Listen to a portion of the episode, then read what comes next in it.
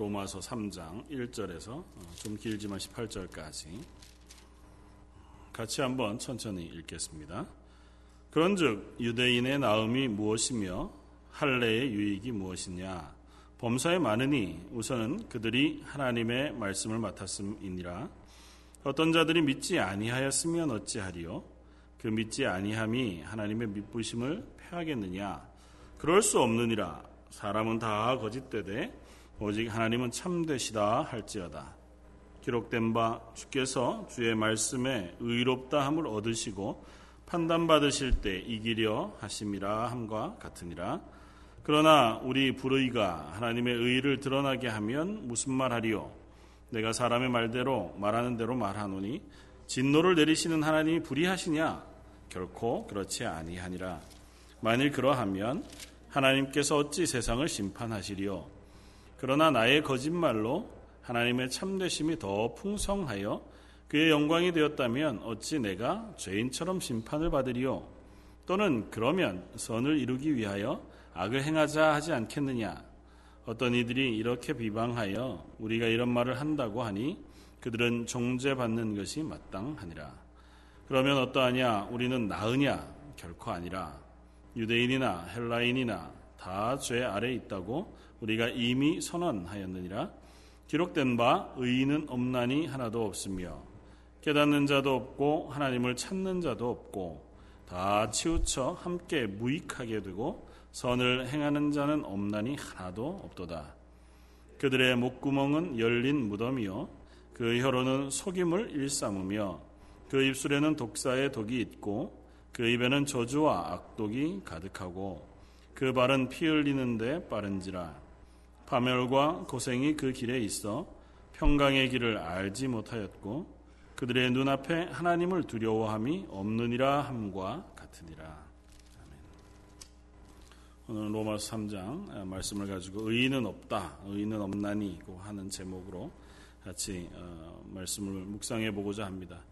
어, 오늘 본문까지가 어떻게 보면 로마서 어, 서론에 선포되어진 복음 이후에 이제 사도 바울이 어, 선언하는 인간의 죄인됨을 설명하고 있는 본문입니다. 그래서 이 본문이 끝나고 나면 그 죄인된 인간을 구원하시기 위한 하나님의 구원의 은혜에 대하여 이제 아, 차례로 기술해 갈 것입니다. 오늘 본문까지가 인간이 어쩔 수 없는 하나님의 진노 아래 있는 존재라고 하는 사실을 하나하나 살펴 설명하고 있습니다. 맨 처음에는 모든 인간이 다 그러하다. 하나님을 떠나 하나님을 배반하고 하나님 없이 살아가는 인간은 죄악으로 죽을 수밖에 없는. 그래서 그 마음에 생각하는 것이 다 악할 뿐인 죄인이다고 하는 것을 어, 말했고. 그 다음에는 이 장에 어, 유대인은 그러면 다르냐? 율법을 알고 있는 사람들은 다르냐? 그렇지 아니하다.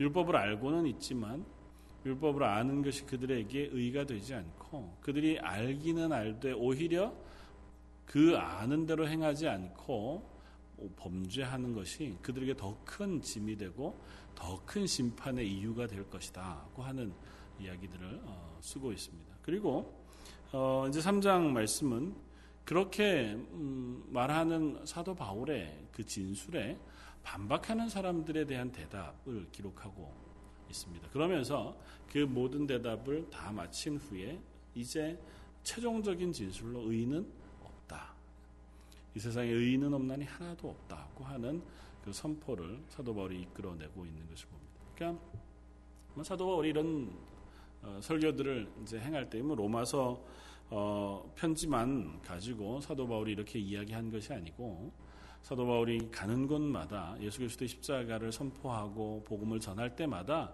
이 이야기들을 했단 말이죠. 우리가 죽을 수밖에 없는 죄인이었는데 예수님께서 우리를 대신하여 죽으심으로 우리가 구원을 얻었다. 그러니까 뭐 사람들 입장에서는 그것에 대한 당연한 반론들이 있을 것 아닙니까? 내가 왜 죄인이냐? 내가 왜 죽을 수밖에 없는 죄인이냐? 내가 내게 구원이 필요한 이유가 뭐냐?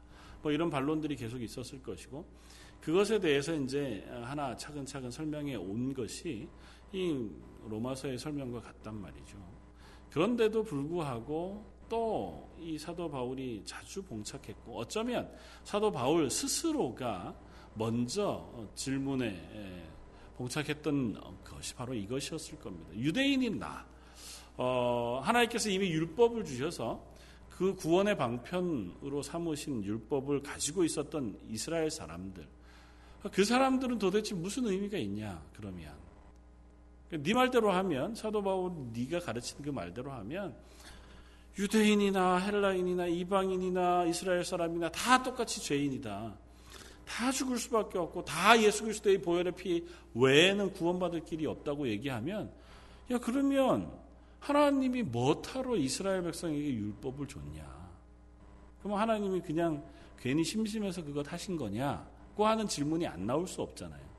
그러니까 그러면 도대체 할례의 유익은 뭐고 우리가 그토록 애써 지키는 율법의 그 유익은 무엇이냐? 그럼 이제 반발이 어, 유대인들 가운데에서 아, 사도 바울을 향해서 또 뭐 사도 바울 스스로의 마음 속에서 계속 일어나고 있었던 것을 봅니다. 거기에 대한 대답을 이제 문답 형식으로를 빌어서 오늘 3장에 이야기하고 있습니다.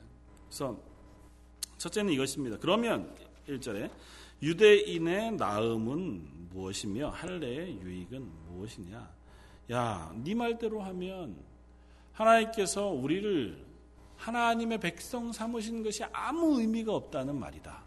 하나님께서 우리에게 율법을 주신 것도 별 효용이 없었다는 얘기고 하나님이 우리를 구원하여 하나님 백성 삼으신다는 언약 자체가 아무 의미가 없는 것 아니겠냐.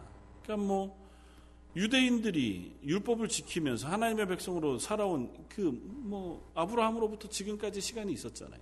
아니면 광야 신의 산 하나님께서 모세를 통하여 온 이스라엘 백성과 언약한 그 언약을 체결하여 지키던 때부터 예수님 때까지의 시간이 있었을 것 아닙니까? 뭐 BC 1400년 정도부터니까 거의 한 1500여 년, 1400여 년 이상 되는 시간 동안을 그 율법을 의지해서 하나님의 백성이라고 믿고 그것을 의지하여 구원받을 백성이라는 믿음으로 살아왔는데 그럼 그것 다 거짓말이란 말이냐? 하나님이 그 언약하신 건 그냥 어, 아무런 의미 없이 그냥 빈 소리로 우리들과 언약하신 거란 말이냐? 그런 이제 질문을 하는 겁니다. 그 율법은 뭐냐? 할례의 유익은 뭐냐? 사도 바울의 대답은 이것입니다. 2절 범사에 많으니 우선은 그들이 하나님의 말씀을 맡아 있다는 것이다.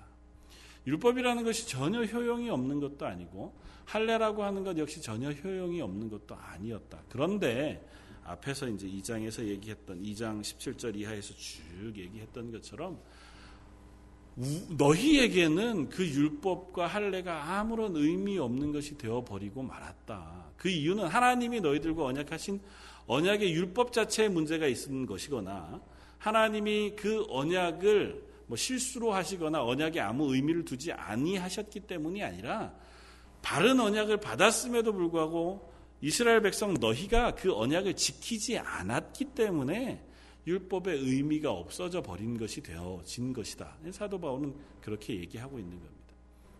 율법이라고 하는 것, 언약이라고 하는 건 쌍방간에 그 약속을 지켜야만 그래야만 그것이 효력을 갖는 것인데 이스라엘 백성들이 겉으로는 약속을 지키는 것 같았지만 그 마음으로는 전혀 이 약속의 의미가 무엇인지 또 약속에서 주, 이 약속의 대상인 하나님이 누구신지에 대해서 관심이 없단 말이죠.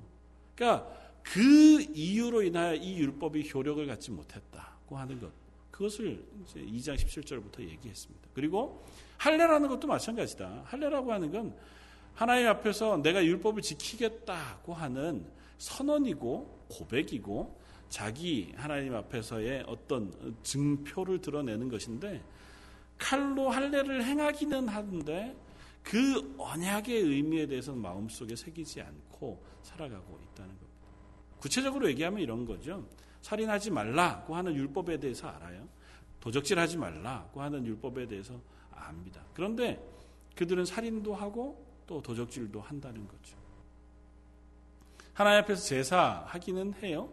그런데 제사라고 하는 행위는 하지만 그 행위에 포함되어져 있는 내가 온전하고 순전한 흠 없는 제물을 하나님 앞에 드리는 그 형식 안에 갖춰져야 할 내용이 없다는 겁니다. 내가 죄인이어서 나 대신에 이 양이 이 소가 대신 죽임을 당한다고 하는 고백과 그것을 통해서 하나님 내가 하나님 앞에 죽을 수밖에 없는 죄인이니 하나님의 은혜로 날 용서해 주십시오라고 하는 그 고백이 없다는 겁니다. 그리고 그 하나님에 대한 믿음도 없다는 거죠. 눈 가리고 아웅하듯이 내가 법 테두리는 벗어나지 않지만 그 마음에 있는 그 죄악은 다 범한다는 겁니다. 예수님께서 산상수훈을 통해서 적나라하게 지적하신 바가 그것이지 않습니까?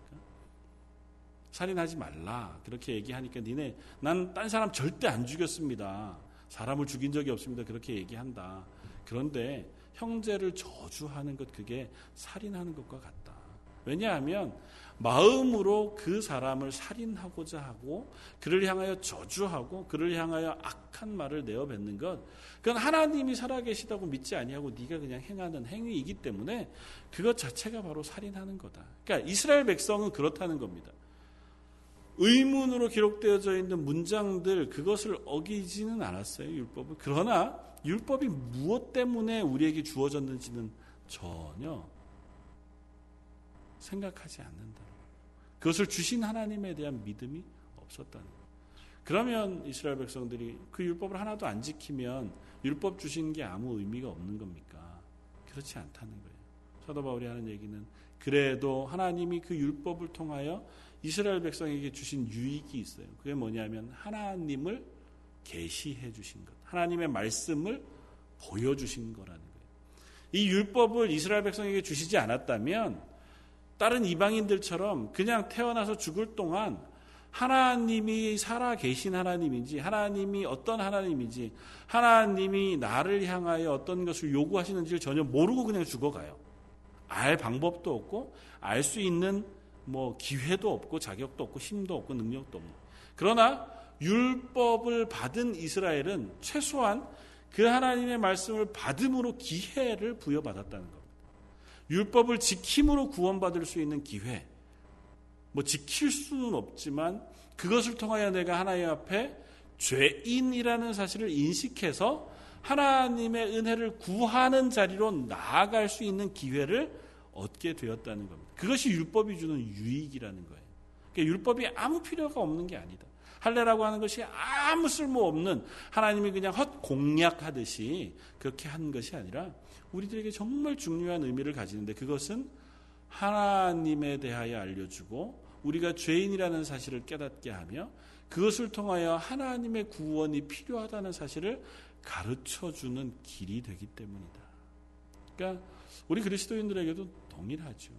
우리가 하나님께서 이 하나님의 말씀을 허락해 주시지 않았다면 우리 속에 아, 성령을 보내어 주시지 않았다면 우리는 하나님의 구원이 필요한 존재라는 사실 자체를 인식할 수 없다는 거죠. 그러니까 우리가 하나님의 도우심, 구원이 필요하고 내가 내 죄를 용서받아야 할 죄인이라는 사실을 인식하는 것 그것이 마치 율법이 이스라엘 백성에게 허락되어진 가장 큰 유익 중에 하나라는 겁니다. 뭐 한 걸음 더 나아가서 생각해 보죠. 그 다음에 어, 사도 바울을 향해 사는 얘기들은 이것입니다. 3절 어떤 자들이 믿지 아니하였으면 어찌하리요? 그 믿지 아니함이 하나님의 믿부심을 패하겠느냐?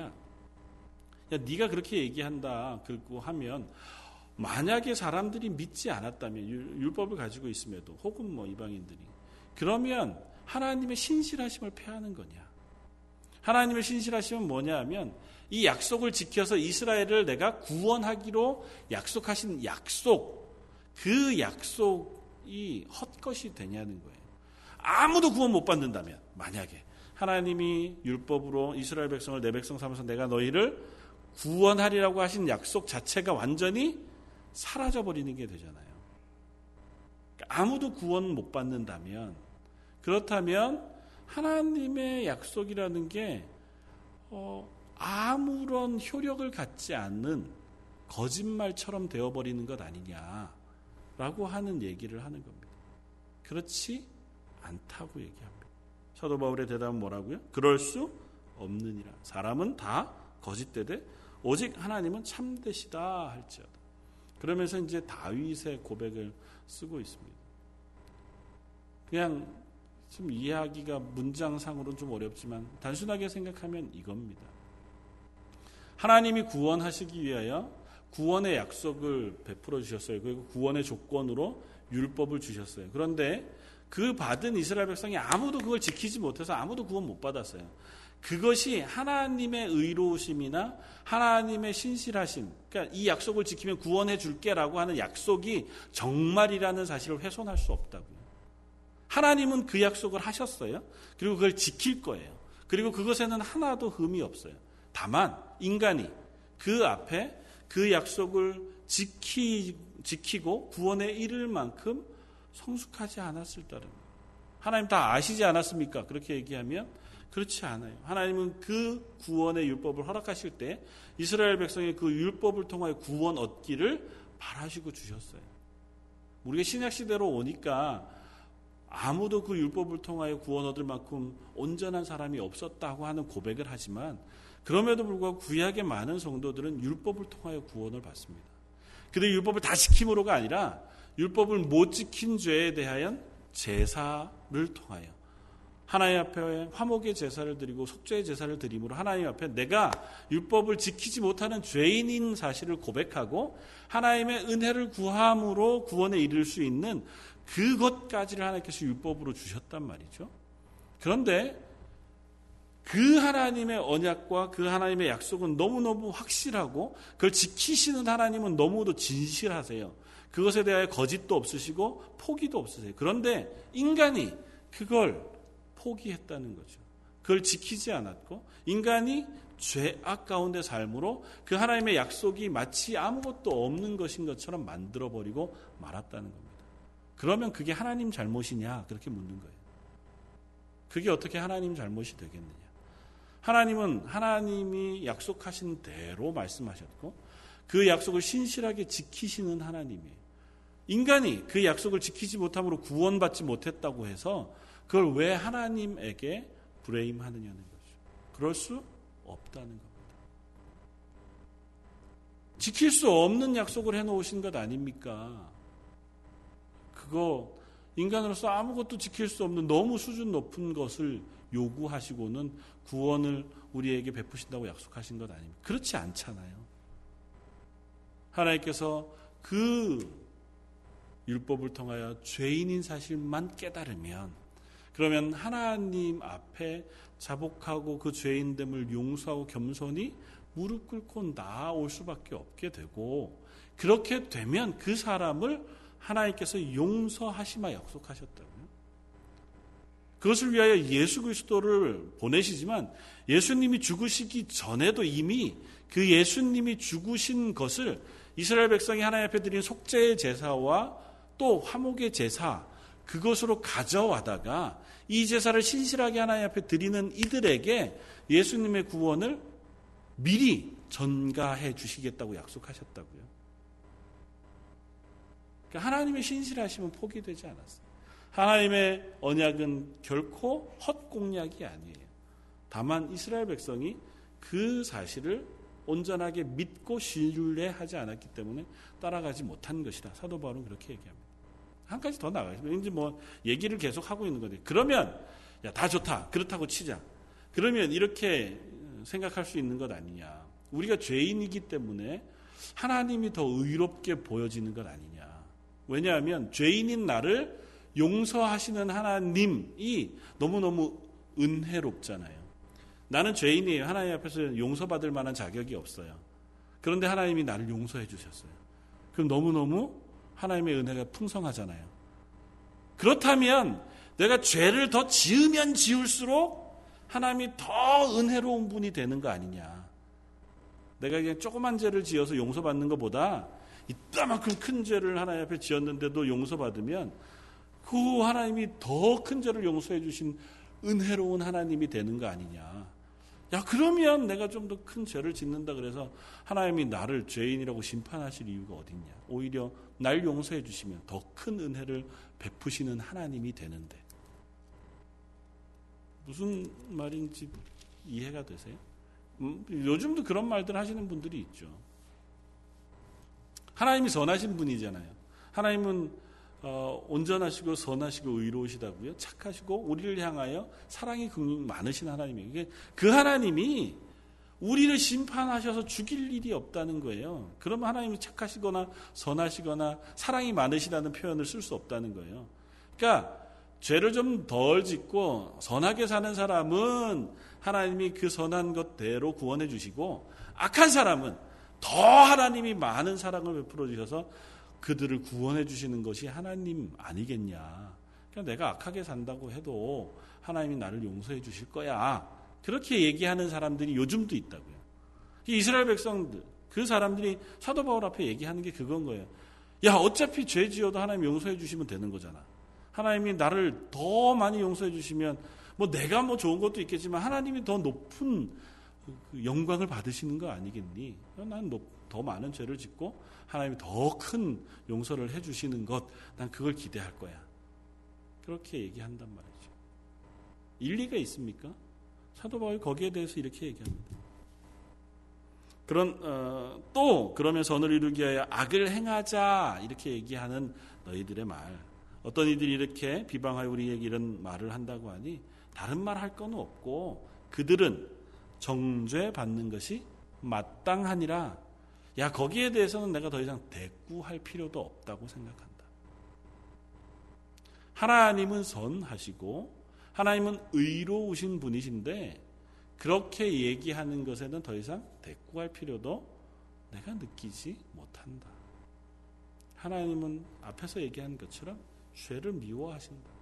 그리고 그 죄를 스스로 인정하고 하나님 앞에 회개하며 용서를 구하는 자복하는 자에게는 긍휼을 베푸시지만 이와 같이 얘기하는 사람들에게는 오히려 심판과 정죄만 있을 뿐이다. 라고 하는 것이 사도 바울의 이야기입니다. 정리해서 우리 현재 우리의 삶 속에서로 옮겨와서 얘기해 보면 아마 비슷한 마음들이 우리 속에도 있으리라고 생각합니다. 하나님은 선하신 분이고 하나님은 은혜가 풍성하신 분이신데 그 하나님께서 온 세상의 죄인들을 다 멸망시키셔서 지옥에 보내신다는 건 좀 믿을 수 없다. 하나님께서 우리를 향하여 구원을 베푸신다면 모든 사람들에게 다 공평한 기회를 제공해 주시고 그 사람들이 다 구원받을 수 있도록 은혜를 베풀어 주셔야 되는데 누구는 구원하고 누구는 지옥 보낸다고 하는 건 하나님이 공평하시지 않은 하나님이시다. 그렇습니까? 그렇지 않다는 거예요. 하나님의 구원의 원칙은 명확합니다. 하나님의 의로우심과 선하심, 그것에 합당한 사람만 구원을 받을 수 있어요. 다만, 여기에 모든 인류가 합당하지 못한 죄인이기 때문에 이 죄인들이 구원받을 수 있는 방법을 하나님께서 제시해 주셨어요. 그건 뭐냐 하면 예수님이 우리를 대신하여 죽으셨다는 사실을 너희가 믿고 그 예수님의 보혈을 의지해서 하나님 앞에 구원받는 방법밖에 없다는 사실을 말씀해 주셨어요. 그런데 이것조차 거부하는 이들에게는 하나님께서 공의로 심판하시겠다는 거예요.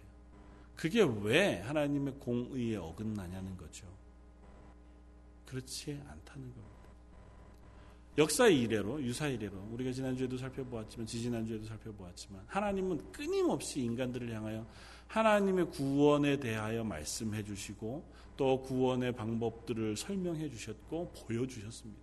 그리고 하나님이 극률하심으로 인간에게 끊임없이 새로운 기회를 제공해 주셨어요. 마치 우리의 일생 가운데에 하나님의 은혜를 접촉할 수 있는 수많은 기회를 주신 것과 마찬가지예요. 뭐 이게 이제 우리들로 따지면 어릴 때부터 교회 다니는 사람들이 주변에 있었거나 혹은 교회가 주변에 있는 사람들은 그 사람들은 태어나면서 죽을 때까지 최소한 지속적으로 누군가에 의하여 전도를 받잖아요. 그런데도 불구하고 나는 하나님을 믿지 못해서 지옥 간다는 게 불공평합니다라고 얘기할 수 없다는 겁니다. 하나님 끊임없이 우리를 위하여 복음을 전파해 주셨다는 거예요. 그러면 아니 복음 없는 없을 때의 사람들은 어떻게 합니까? 그들을 향해서도 하나님은 우리에게 복음을 전파할 기회를 주셨어요. 예수님을 통하여 그 구원을 허락하신 이후에 모든 복음을 전 세계 온 나라들을 향하여 선포하고 전하도록 명령하셨어요. 그런데 그것을 받은 그리스도인들이 그 일을 감당하지 않았기 때문에 그 복음을 받아들이지 못한 사람들이 있었을 따름이에요. 그 먼저로 올라가면 모든 인류는 하나님을 아는 데서부터 출발했어요. 그런데 스스로가 하나님을 떠나가서 모두 다 죽음에 이르게 됐어요. 그게 노아의 홍수잖아요. 노아의 홍수 때 다 죽고 하나님께서 노아와 그의 가족들을 살리심으로 그 가족은 전부 다 하나님을 아는 사람들이었어요. 그리고 그 하나님께서 우리를 구원하여 생명을 주셨다는 사실을 그것을 스스로 고백하는 사람들이었어요. 그런데도 불구하고 그 후손들이 또 하나님을 떠나간 거잖아요. 그러니까 끊임없이 하나님은 하나님에 대하여 하나님의 백성으로 구원받는 것에 대하여 말씀해 주셨는데 인간이 거부했고 지금도 여전히 하나님의 복음을 모르는 이들에게 우리 교회들이 가서 복음을 전하도록 하셨는데 우리가 그걸 거절함으로 하나님의 복음이 그들에게 전달되지 못하게 하는 어리석은 실패를 범하고 있는 겁니다. 그런 것 때문에 혹 누군가가 하나님의 복음을 듣지 못하고 죽어간다고 해도 하나님 불공평합니다고 얘기할 수 없다는 거예요. 오늘 본문의 말씀은 그 이야기를 연장선상에서 얘기하고 있는 거예요. 하나님은 불공평하시지 않으세요. 하나님은 의로우시고 선하시며 오래 참으세요. 심지어 예수님이 이 땅에 오셔서 십자가에 죽으신 이후에 이미 2000년이라고 하는 시간이 흐르는 동안 또 하나님께서 참고 이 땅을 심판하지 않고 계시다고요. 언제까지요? 이 세상 모든 민족들에게 복음이 선포되어질 때까지 하나님은 기다리고 계신단 말이죠. 그러니 하나님은 하나님의 의로우심과 하나님의 선하심을 포기하시지 않았어요. 그 앞에 궤변으로 하나님은 의롭지 않으십니다. 하나님의 약속은 신실하지 않습니다. 혹은 하나님은 불공평합니다고 얘기하는 건 인간의 죄악 때문이다라고 하는 사실을 사도 바울이 극명하게 보여주고 있는 거예요. 그러고 나서 사도 바울이 이렇게 얘기합니다. 9절에 그러면 어떠하냐? 우리는 나으냐? 결코 아니라 유대인이나 헬라인이나 다 죄 아래 있다고 우리가 이미 선언하였느니라. 야 그러면 이렇게 얘기하는 이 사람들만 뭘 모르고 하나님 앞에서 다 죄인이냐? 우리는 나으냐? 그리스도인인 우리는 나으냐? 아니라는 겁니다. 유대인인 우리는 나으냐? 아니라는 겁니다. 심지어 이방인인 헬라인들은 나으냐? 그럴 수 없어요. 차별이 없어요. 다 이 땅에 존재하는 모든 인류가 하나님의 죄 아래에 있다고 선포되었다는 거예요. 여기 죄 아래에 있다고 하는 표현은 그냥 죄 밑에 생활하고 있다는 게 아니고 죄의 종노릇 한다고 하는 표현과 같은 표현이에요. 그러니까 죄에게 매여서 죄로부터 벗어날 수 없이 태어나면서부터 죽을 때까지 죄악 가운데 살아가고 있는 인류, 인간에 대한 표현을 우리는 다 죄 아래 있다고 표현하는 이 표현이에요. 그래서 모두가 다 그 죄 아래 있는 존재들이에요. 그래서 우리들은 그저 그 죄 아래에서 신음하다가 스스로의 죄악 가운데 죽어갈 수밖에 없 는 죄인이라는 거죠. 나도 그러하다. 그 사실을 우리가 인정하자. 사도 바울이 그렇게 얘기하는 거예요. 그것이 인정되어야 우리가 하나님의 구원의 은혜를 사모할 수 있다. 내가 죄인이라는 사실을 인정하지 않는데 어떻게 하나님 앞에 하나님의 도우심을 구하는 자리에 나설 수 있겠냐. 이방인이든 유대인이든 아니면 너든 나든 다 하나님이 나를 구원해 주셔야만 내가 구원받을 수 있다는 사실을 인정하지 않는다면 어느 누구도 하나님 앞에 구원을 바라며 나아갈 수 없는 것 아니겠느냐고 이야기하는 겁니다. 저 여러분들에게도 마찬가지입니다. 그냥 교회 출석하지만 이 교회 출석하는 것이 하나님의 구원의 은혜 그것이 나에게 너무도 소중하고 필요한 것이어서 또 그것이 내 속에 풍성해지기를 사모하는 마음으로 우리가 교회 출석하고 예배하는 것이 아니라면 우리들은 어쩌면 여기에서 얘기하는 유대인들과 조금도 다를 바 없는지 몰라요. 행위로는 교회 출석하고 그리스도인인 것 같아요. 할례를 행하고 율법을 지키는 척해요. 그러나 마음속에는 그것이 전혀 우리의 마음에 새겨지지 않은 율법처럼 그냥 돌에 새겨지고 종이에 새겨진 율법처럼 우리의 귀에 들어왔다 귀로 나가는 그것밖에 되지 않는지도 모른다. 거듭거듭 하나님은 구약의 선지자들을 통해서 말씀하십니다. 율법 그 새 언약을 너희의 마음의 색이라고 얘기한다. 그러니까 하나님의 구원에 대하여 우리가 죄인 되어서 내가 철저하게 하나님의 도우심이 필요하고 하나님의 은혜가 필요하다는 사실과 그 하나님이 내게 명령하신 내 하나님을 사랑하고 내 이웃을 사랑하라고 하는 그 명령 가운데 내가 놓여진 하나님의 사람이라는 사실을 우리 마음에 새기며 살아가라고 얘기한다. 그러니까 그것이 우리 마음에 새겨져 그 하나님의 말씀에 순종하기로 다짐하고 순종하지 못한 것에 대하여 하나님 앞에 회개하고 하나님의 은혜를 또한 구하는 자리에 서는 그 자리에 있을 때 우리는 하나님의 백성과 하나님의 자녀로 설 수 있다는 이야기를 합니다. 세상에 의인은 없습니다. 하나도 없습니다. 그 어느 누구도 하나님 앞에 의인으로 살아갈 수 없습니다. 그러면서 죄의 모습에 대하여 정난하게 시편의 이야기들을 가지고 쓰고 있습니다. 10절이야. 기록된 바 의인은 없나니 하나도 없으며 깨닫는 자도 없고 하나님을 찾는 자도 없고 다 치우쳐 함께 무익하게 되고 선을 행하는 자는 없나니 하나도 없도다. 죄는 모든 이들에게 보편적이에요. 그리고 그거는 죄는 모든 인류들 가운데에서 모두에게 편만하게 퍼져 있는 거예요.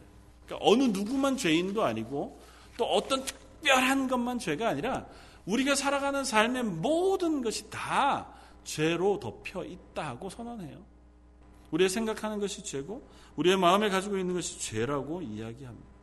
그들의 목구멍은 열린 무덤에 그 혀로는 속임을 일삼으며 그 입술에는 독사의 독이 있고 그 입에는 저주와 악독이 가득하며 그 발은 피 흘리는데 빠른지라 파멸과 고생이 그 길에 있어 평강의 길을 알지 못하였고 그들의 눈앞에 하나님을 두려워함이 없느니라 함과 같으니라. 인간의 모든 삶은 그러하다는 겁니다. 그 죄로 덮여 있고 그 죄에 대하여 아무것도 우리가 저항할 만한 힘을 갖지 못하고 있다는 것.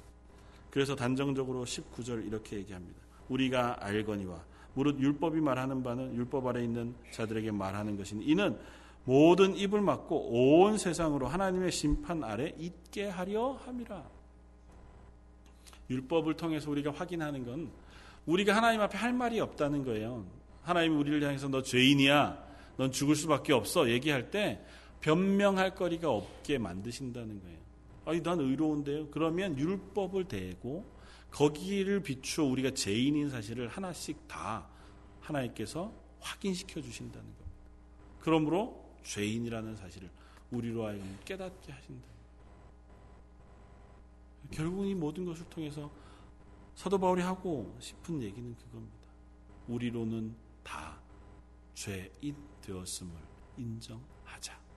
20절 그러므로 율법의 행위로 그의 앞에서 의롭다 하심을 얻을 육체가 없나니 율법으로는 죄를 깨달음이니라. 율법뿐만 아니라 율법이 없어도 우리는 죄인이지만 율법을 가지고 있으므로 우리가 확인하는 것은 온전히 죄인밖에 되지 않는다는 것입니다. 그래야 그 다음으로 넘어갑니다. 3장 21절부터 새로운 선언이 시작됩니다.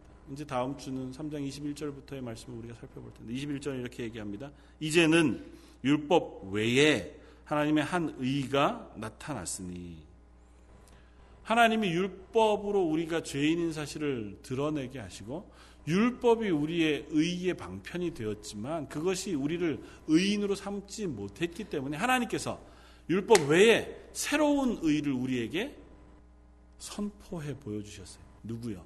예수 그리스도를 통하여 거저 얻는 의로움, 구원을 하나님께서 우리에게 보여주셨다는 거예요. 그 이야기를 하기 위해서 지금 1장, 2장, 3장의 이 긴 이야기를 사도 바울이 하고 있는 거예요. 이래도 네가 죄인이라는 사실을 인정하지 않을래.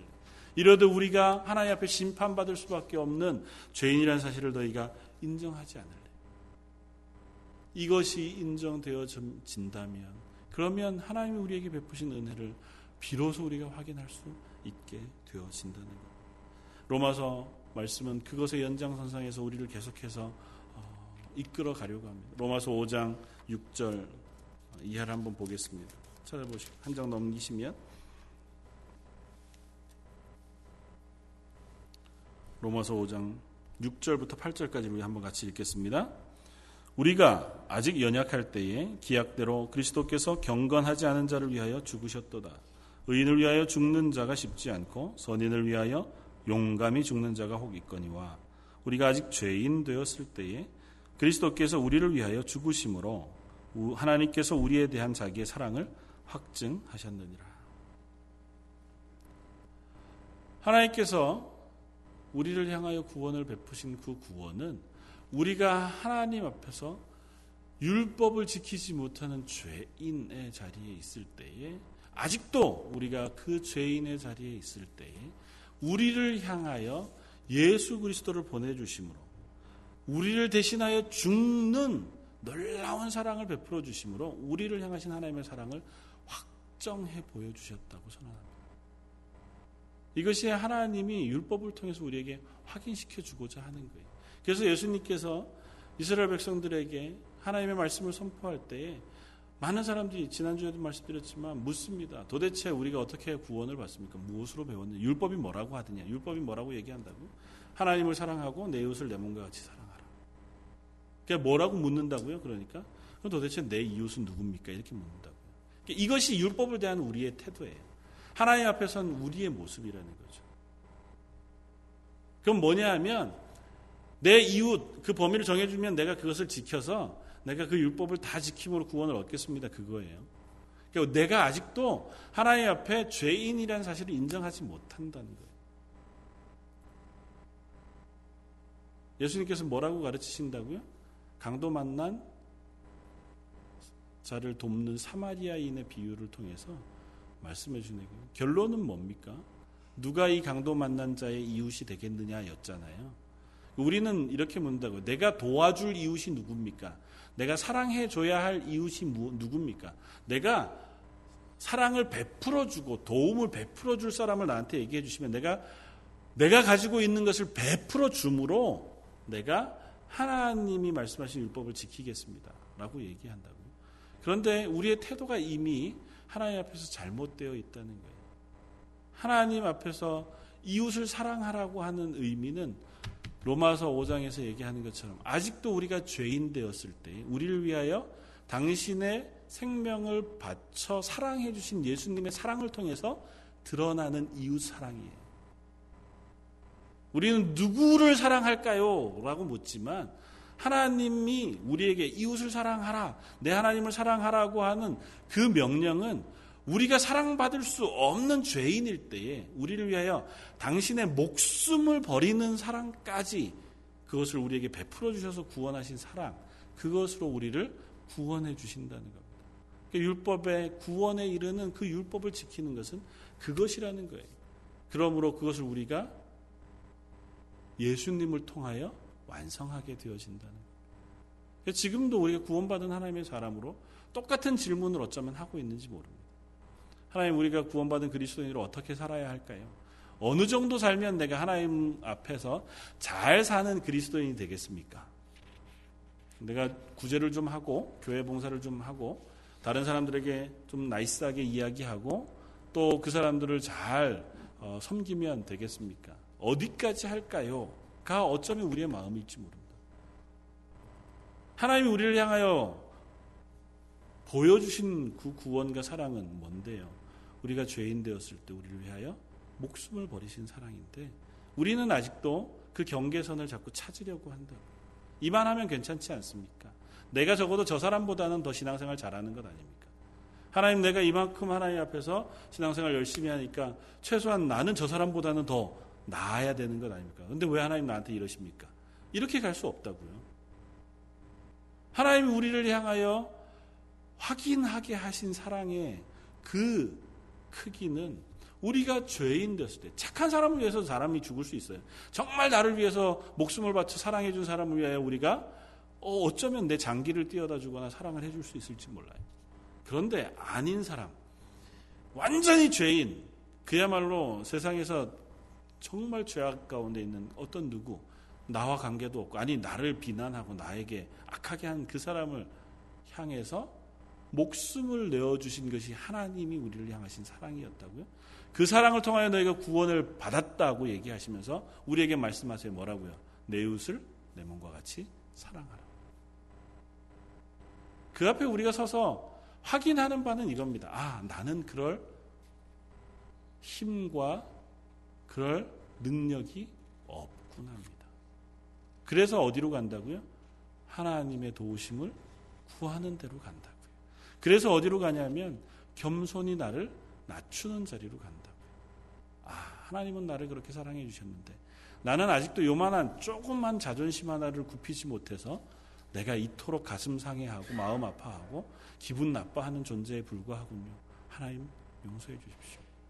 하나님의 은혜가 필요합니다. 그래야 제가 조금이라도 하나님의 구원의 은혜를 내 삶 속에 드러낼 수 있는 사람이 되겠습니다. 하나님 제게 은혜 베풀어 주십시오. 그리로 갈 수 있다고요. 그리로 가지 못한다면 우리는 아직도 그 구원의 은혜의 크기를 가늠하지 못하는 얕은 물가에 있는 사람들이지만 저나 여러분들이 그 싸움을 아마 평생 하면서 그리스도인이 되어 가는 걸 겁니다. 우리 교회가 끊임없이 싸우는 싸움이 아마 그 싸움일 거예요. 내가 어디쯤 있는지를 확인하는 자리. 그럼에도 불구하고 하나님의 은혜를 구함으로 내가 그 하나님 앞에 나아가려고 하는 그 열심. 그럼에도 불구하고 하나님이 나를 도우시면 내가 그 일을 하겠습니다고 하는 그 열심. 그것을 향해 싸우는 자리가 저 여러분들의 자리인 줄 믿습니다. 헛되게 사도 바울을 향하여 이렇게 강변하고 항변하는 어리석은 궤변을 통해서 왜 하나님은 그러십니까? 하나님 불의하십니다. 하나님 불공평하십니다. 심지어 하나님 왜 약속을 이렇게 안 지키십니까? 이런 쪽으로 가는 어리석은 자리가 아니라 아 그럼에도 불구하고 우리를 구원해 주셨으니 감사합니다. 하나님 제게 그 은혜와 은사를 부어 주십시오. 그래서 이 땅에 사는 동안 조금이라도 하나님을 닮아가고 예수 그리스도를 닮아가 하나님을 사랑하고 내 이웃을 사랑하는 하나님의 교회 사람이 되게 해 주십시오. 그렇게 기도하는 저 여러분들 되시기를 주님의 이름으로 축원을 드립니다. 한번 같이 기도하겠습니다. 하나님 사도 바울이 이토록 길게 얘기하는 이 얘기들을 우리가 읽으면서도 우리 마음속에 쉽게 수긍되어지지 않고 또 이 말씀대로 우리가 고백되어지지 않는 것이 있는 것을 고백합니다. 여전히 우리는 죄인이어서 내가 죄인이라는 사실을 인정하는 것조차도 너무 어렵고 그래서 하나님의 도우심이 필요하고 하나님의 은혜가 필요하다는 사실을 인정하는 것도 참 쉽지 않은 것을 고백합니다. 입술로는 하나님께 기도하지만 우리의 삶으로는 여전히 내가 주인이 되어서 마음껏 살아가는 우리의 삶을 하나님 용서해 주십시오. 저희 런던 제일장로교회 가운데 하나님께서 성령의 거절할 수 없는 은혜를 베풀어 주셔서 하나님의 마음이 저희 속에 살아 역사하게 해 주시길 원합니다. 그래야 겸손히 하나님의 은혜를 구하고 서로가 서로를 섬기며 우리의 삶과 교회의 삶을 통하여 예수 그리스도의 향기를 드러내는 하나님의 사람들 되게 하여 주옵소서. 모든 말씀 예수님 이름으로 기도드립니다.